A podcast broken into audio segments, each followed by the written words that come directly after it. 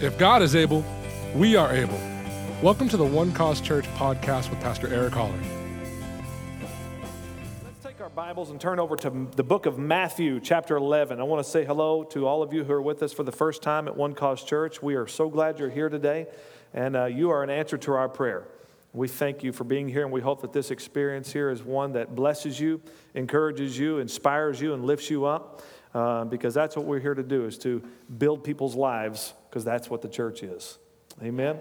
It's made up of people. That's i, I, I have a, a, great honor to do what i do to pastor to lead people and um, it's, a, it's a solemn duty and it's a, it's a great responsibility and I, I thank god for it. I thank god that he called me to do this and uh, that i get to be with you every week and teach you the word and see your lives growing in his grace. Amen. Have you found Matthew chapter 11? Good, thank you. Verse 28. Before we read, um, I want to just kind of give you a little recap of what we've been talking about the last few weeks. And we've been talking about the promises of God, uh, what God has said, and why it is important that we know what He has promised. And why is it important that we have His promises in operation in our life? Because, for one thing, God paid a great price by giving us His Son to secure all of His promises for us. Jesus was the number one promise that He would come and redeem us from our sins, that He would come and deliver us from the curse of sin and death, and that He would bring us into right relationship with God. And He promised us the Holy Spirit who would be with us, uh, always with us, never leaving us nor forsaking us, who would always teach us the truth and always guide us and teach us all things. I mean, it's, it's amazing. And in all these wonderful things that He brought along with Him, Jesus brought benefits in this great covenant healing, and we talked about healing. We talked about um, uh, the peace of God, that we have a continual, perpetual peace with God by virtue of Jesus Christ. And last week we talked about how God, Jesus, became poor that we would become rich. And it is God's will that we prosper and that we be in health, even as our soul prospers. I mean, Jesus just made such a great way for us to bless our lives and to show us how good our Heavenly Father is and how much He loves us. I mean, if he'll give you Jesus, the scripture basically says in Romans 8 32, if he'll give you Jesus, he'll give you anything. There's nothing he'll hold back. If he'll give you a son, you get everything God has for you. Amen.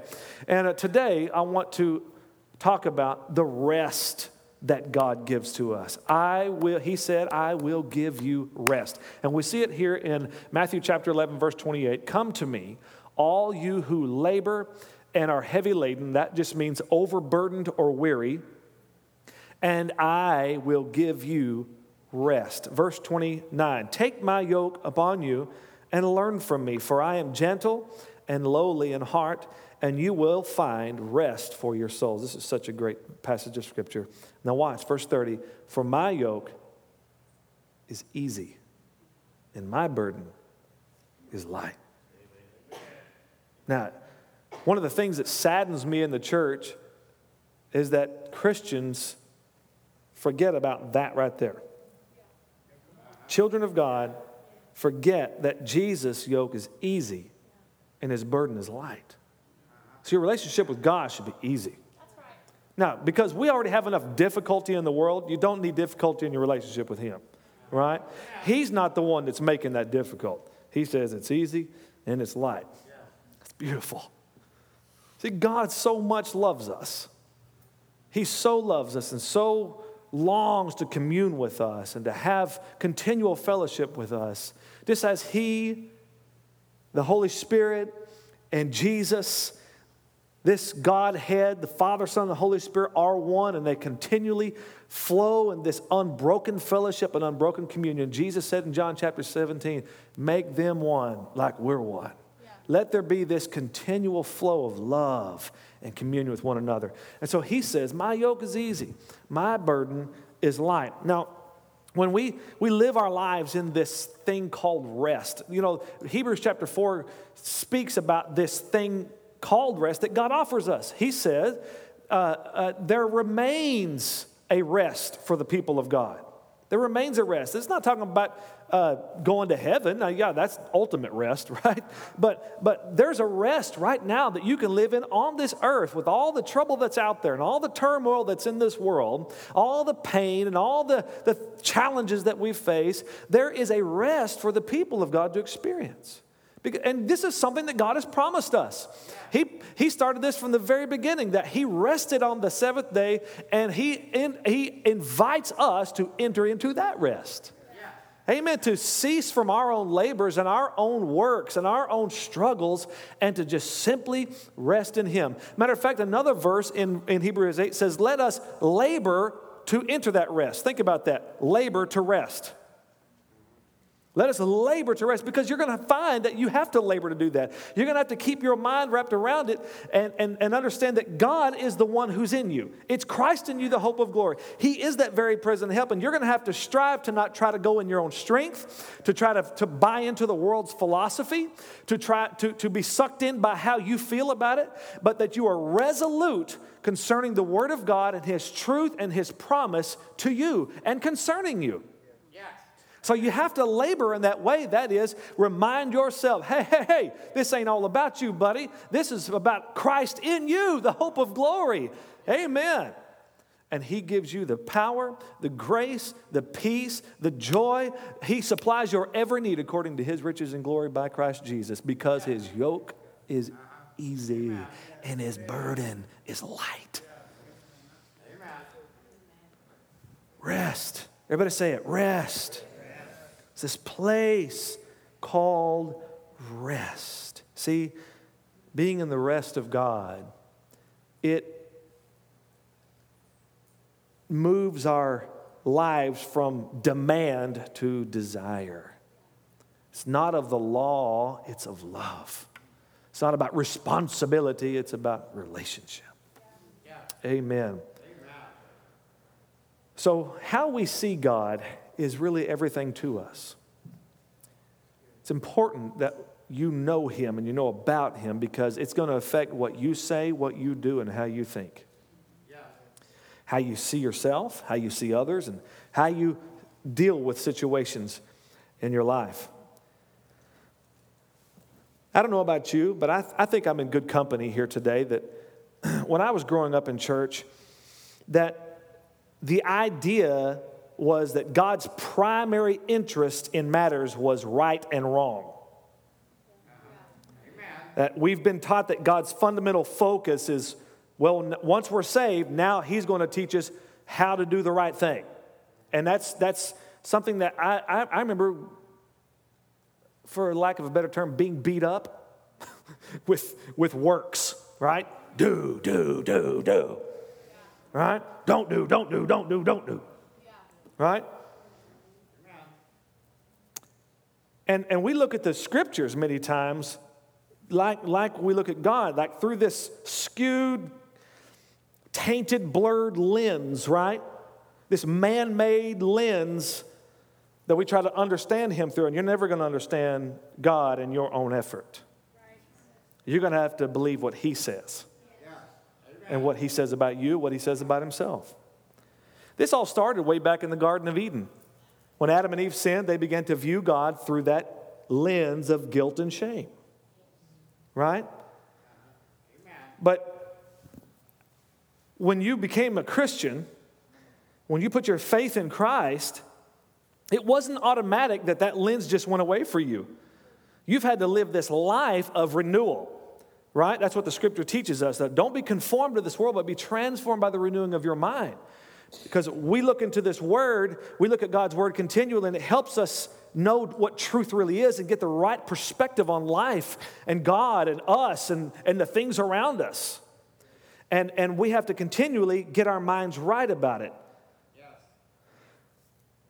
Verse 29, Jesus says, Take my yoke upon you and learn from me, for I'm gentle and lowly in heart, and you will find rest for your souls. So, what this teaches us is our God is, He's not a punitive, judgmental, exacting God who is who's, who's looking down on us saying, When are you going to stop doing wrong and start doing right? You know, the truth is, we've all kind of felt that way about God, haven't we? Huh? We've all kind of felt that about Him because, you know, either we missed the mark, we sinned, or we made a mistake, or we hadn't talked to him in a while, we hadn't read our Bible enough, or whatever rules we like to put on ourselves. Yeah. Right? See, the truth is, if for God to, to just be in that realm of right and wrong would really go against, it would be a violation of what he told Adam and Eve in the beginning in the garden. As a matter of fact, he said, Don't eat of the tree of the knowledge of good and evil.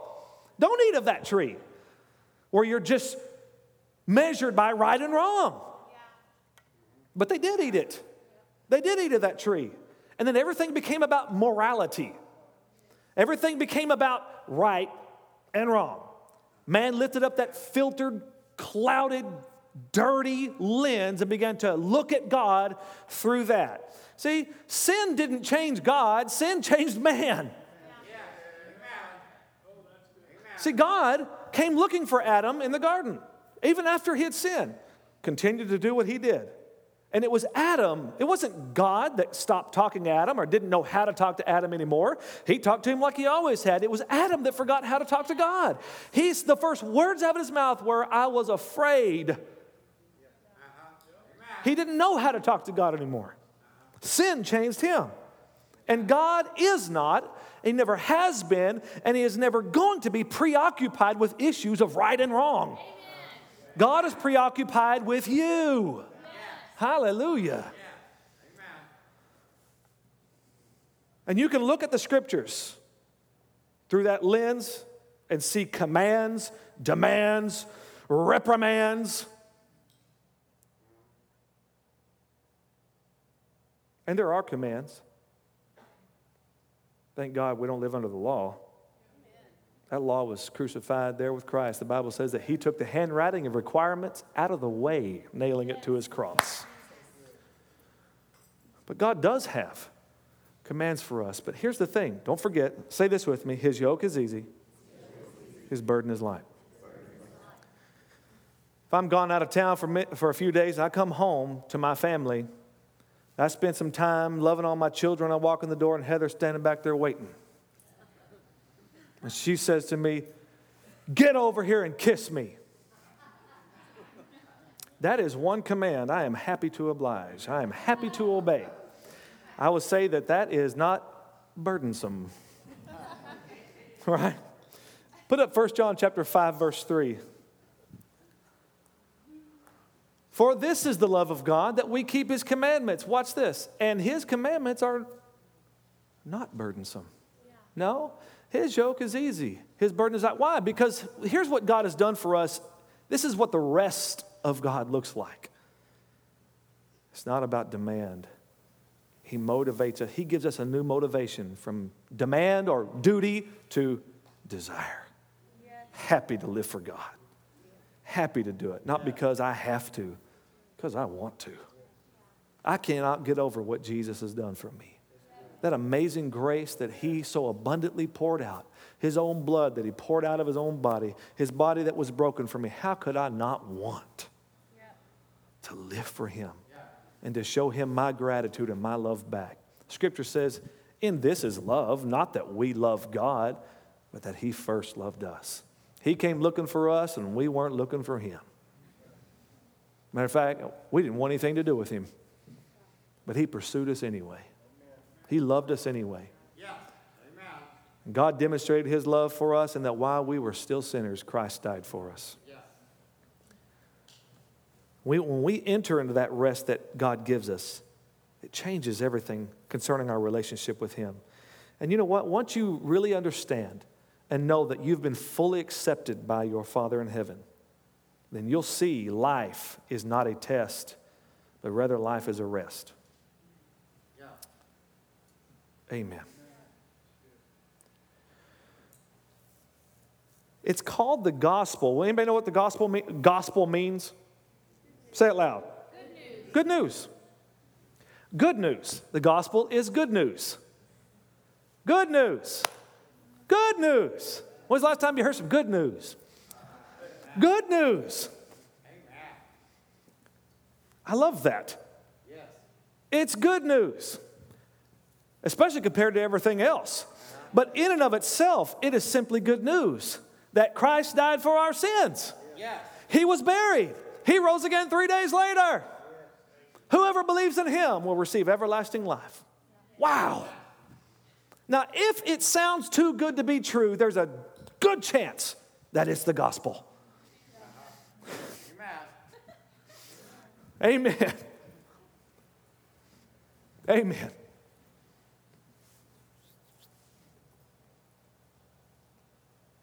The only right response to this good news is to believe it. Man, I tell you what, that religion hates that kind of talk. Man, it hates that. Because we got to do something, don't we? We got to do something. I mean, it was years and years ago that Betty Crocker came out with this cake mix, right? And they had one simple instruction. They wanted to simplify it for the wife or the man, whoever was doing the cooking, all right? One, they only had one step just add water. And they thought this product would come flying off the shelves, but it didn't. Matter of fact, the, they, they started getting letters and stuff saying, uh, something's not right here. It cannot be that simple to just add water. They wouldn't believe it. And you, so you know what Betty Crocker did? They said, add water and an egg. Right? But that's what, that's what people do. Right? Really? Amen. Believe on Jesus? That's it? It can't be that simple. God can't be that good. The gospel can't be that real. I mean, it can't be that wonderful. I've got to be I've got to do something here, right? I mean, I need to I need to be baptized or or kneel on my knees for 10 days or go to church regularly. You should go to church regularly, but but not for that. Yeah, not not to receive this free gift of salvation. Because you couldn't do it. On your best day, you couldn't measure up. You couldn't be good enough. You couldn't do enough good things to even measure up, to even count. You just had to completely fall on His grace and say, okay, I surrender, Jesus. I need you. I, you're everything. You're the only way to God. And I accept that. That's what the gospel presents to us. All you have to do is believe it. I've done all the work for you. I've made the way for you. I offer peace. I offer everlasting life. All you have to do is believe it. What a wonderful, wonderful thing. This message that saves men's lives. A simple message about a God who would not leave us in our turmoil and our darkness and our sin chose to come and rescue us yeah. and to redeem us and to give us new life.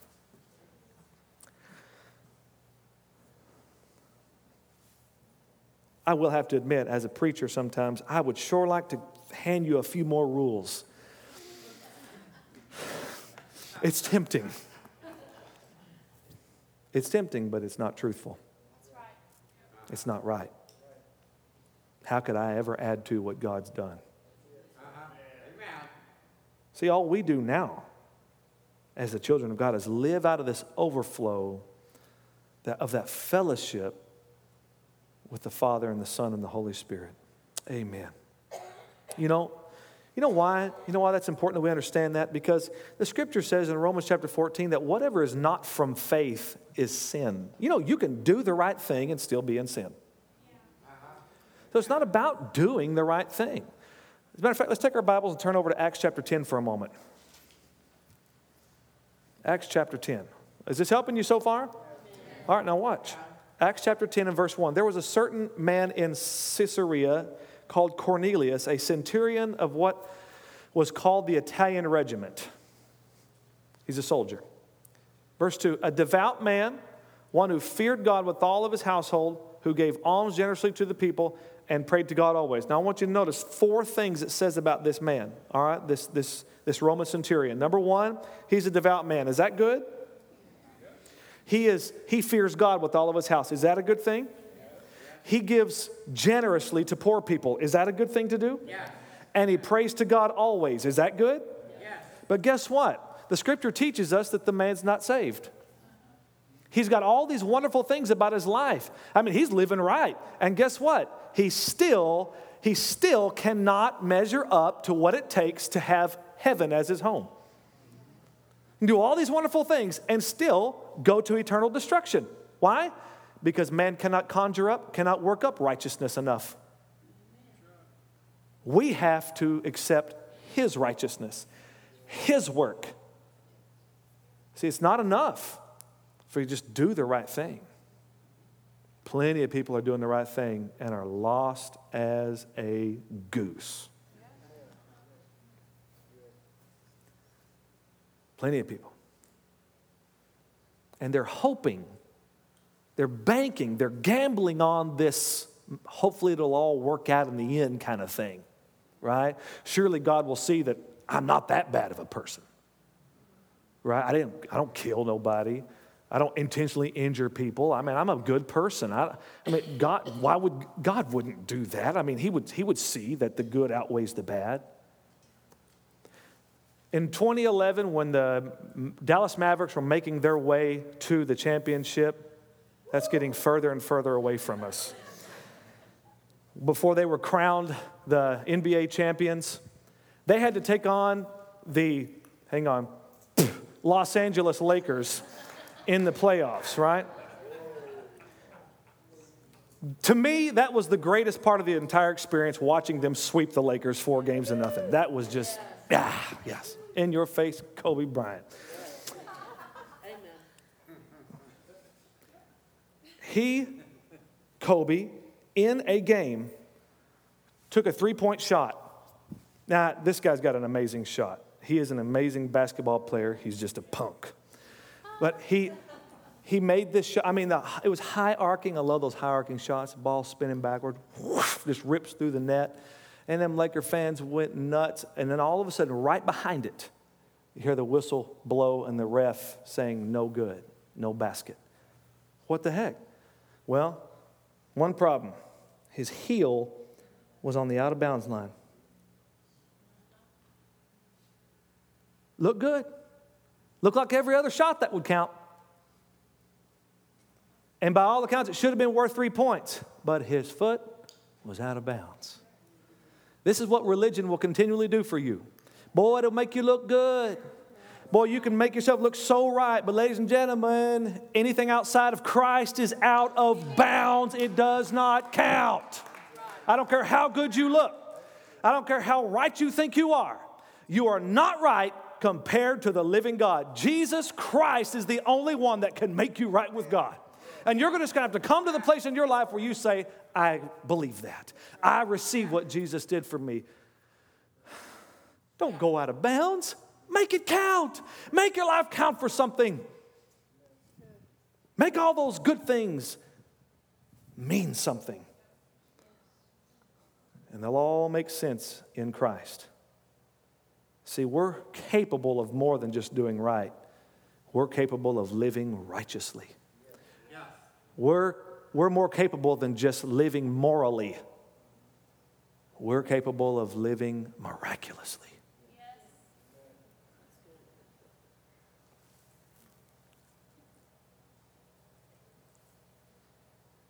It has to, you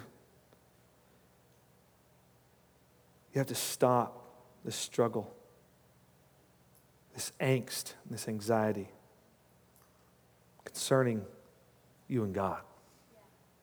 And God offers this rest. He's not anxious about it, He's not worried about it. He's provided you everything you need to have this rest, this continual rest in Him, no matter what you face in this world. I went and saw a man some time ago at the hospital who'd come out of surgery and was on a breathing machine. When he came, when he was in recovery and he woke up, he panicked. And he started trying to start trying to breathe, not realizing that the machine was doing that very thing for him. Anybody know what I'm talking about? Anybody here had to be on the breathing machine before? Right? And if you try to breathe, then you work actually against the machine that's doing it for you. And these alarms will go off, and right? So this nurse comes in and she tells him, she's just it's going to be okay, just calm down. Just, all you have to do is lay there. Don't, Don't struggle. The machine will do the breathing for you. And he finally did. But he told me later on, he said, That was so difficult for me because it was so natural for me to do that on my own. But I realized once I finally got calm and let my mind calm down, then I was okay. It's interesting to me that the scripture, when it talks about the Spirit of God, the Greek word is pneuma, or the breath of God. See, it's not natural for us to just let God be who He is through us. It's not natural for us to let God help us, to let Him into our lives and to, to seek Him and to follow His way and to open. It's just not natural because we want to get our hands on the reins. We want to put our hands on the steering wheel. We want control of that thing. And so whenever we release our lives to Him, we allow His his spirit to breathe through us, then we freak out. We get all crazy about it. Instead of letting God be God. When you step into that rest, you say, Spirit of God, you do what you want to do. You breathe through me. You do the breathing. You do the work. I'm simply yielding to you, and I'm going to lay here and rest. Rest in Him. That's the moment you really start doing things for God because you're really not called to do things for God. He didn't leave you at that low position. He didn't leave you at that low position. He said, No, come up here with me, not for me. I'm for you. You come up here with me, and we'll do this together, side by side. We're seated with him, the scripture teaches, in heavenly places. We're right there beside him in the Spirit. He loves you because he loves Jesus. Amen. He loves you because he loves Jesus. So, what do we do? We rest. Labor to rest. Yeah. You see what I mean? You're just going to have to be vigilant to keep yourself surrendered to Him yes. and His grace to flow through you. Amen. You know what? I want, let's just for a moment, every head bowed and every eye closed for, the, for just a moment. There are some of you who are here today, right now in this moment, and God is dealing with you. He's talking to you. And you know He is. You're struggling, you're fighting. You've got this continual uneasiness going on inside of you. Let all that go today. Just let Him love you. Let Him come into your life. Let Him show you what life can really be.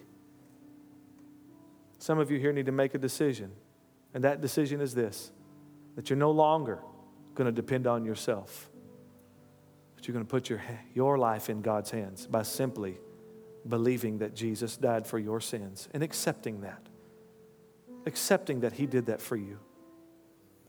Don't worry about how you feel about it. That's the truth. God loves you.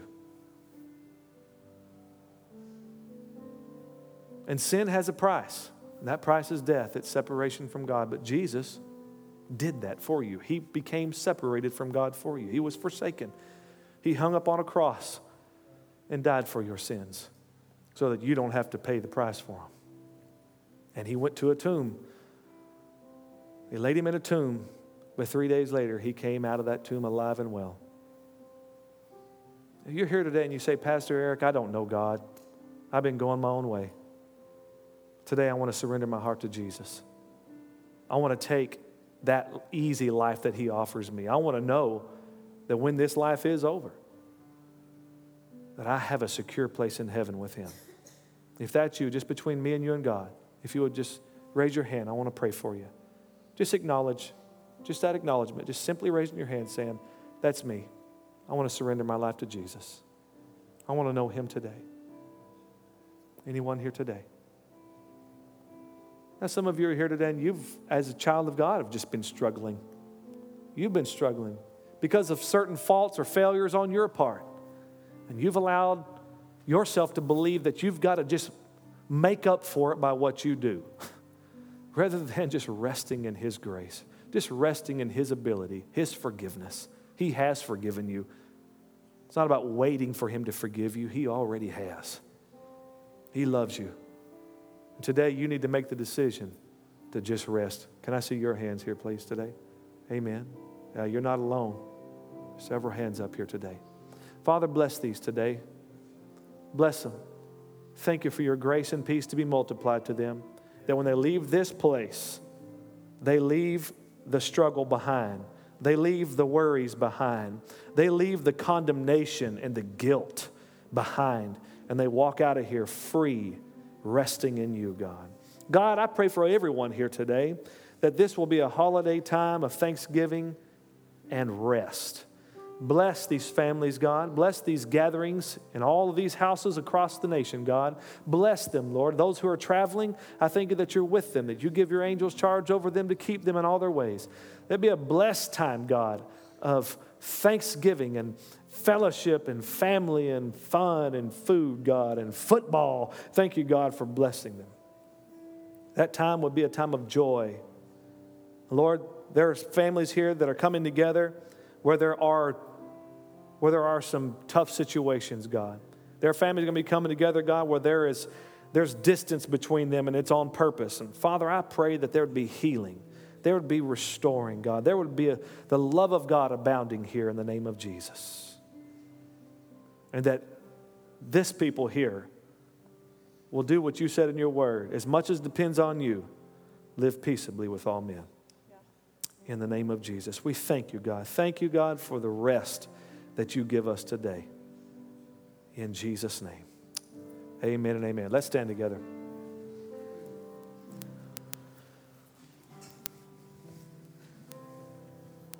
Praise God. Happy Thanksgiving to all of you.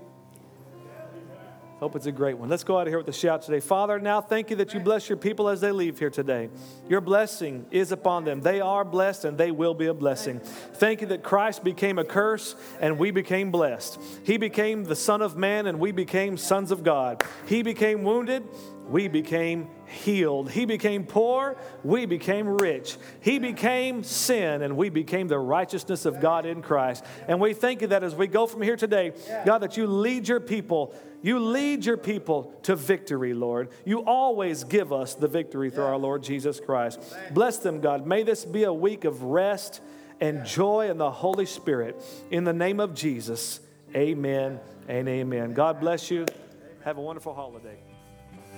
Thank you for listening to our podcast. We want to invite you to join us in service Sundays at 9:30 or 11 a.m. and Wednesdays at 7 p.m. Go to onecausechurch.com for locations and events. You can also like us on Facebook or follow us on Twitter at One Cause Church.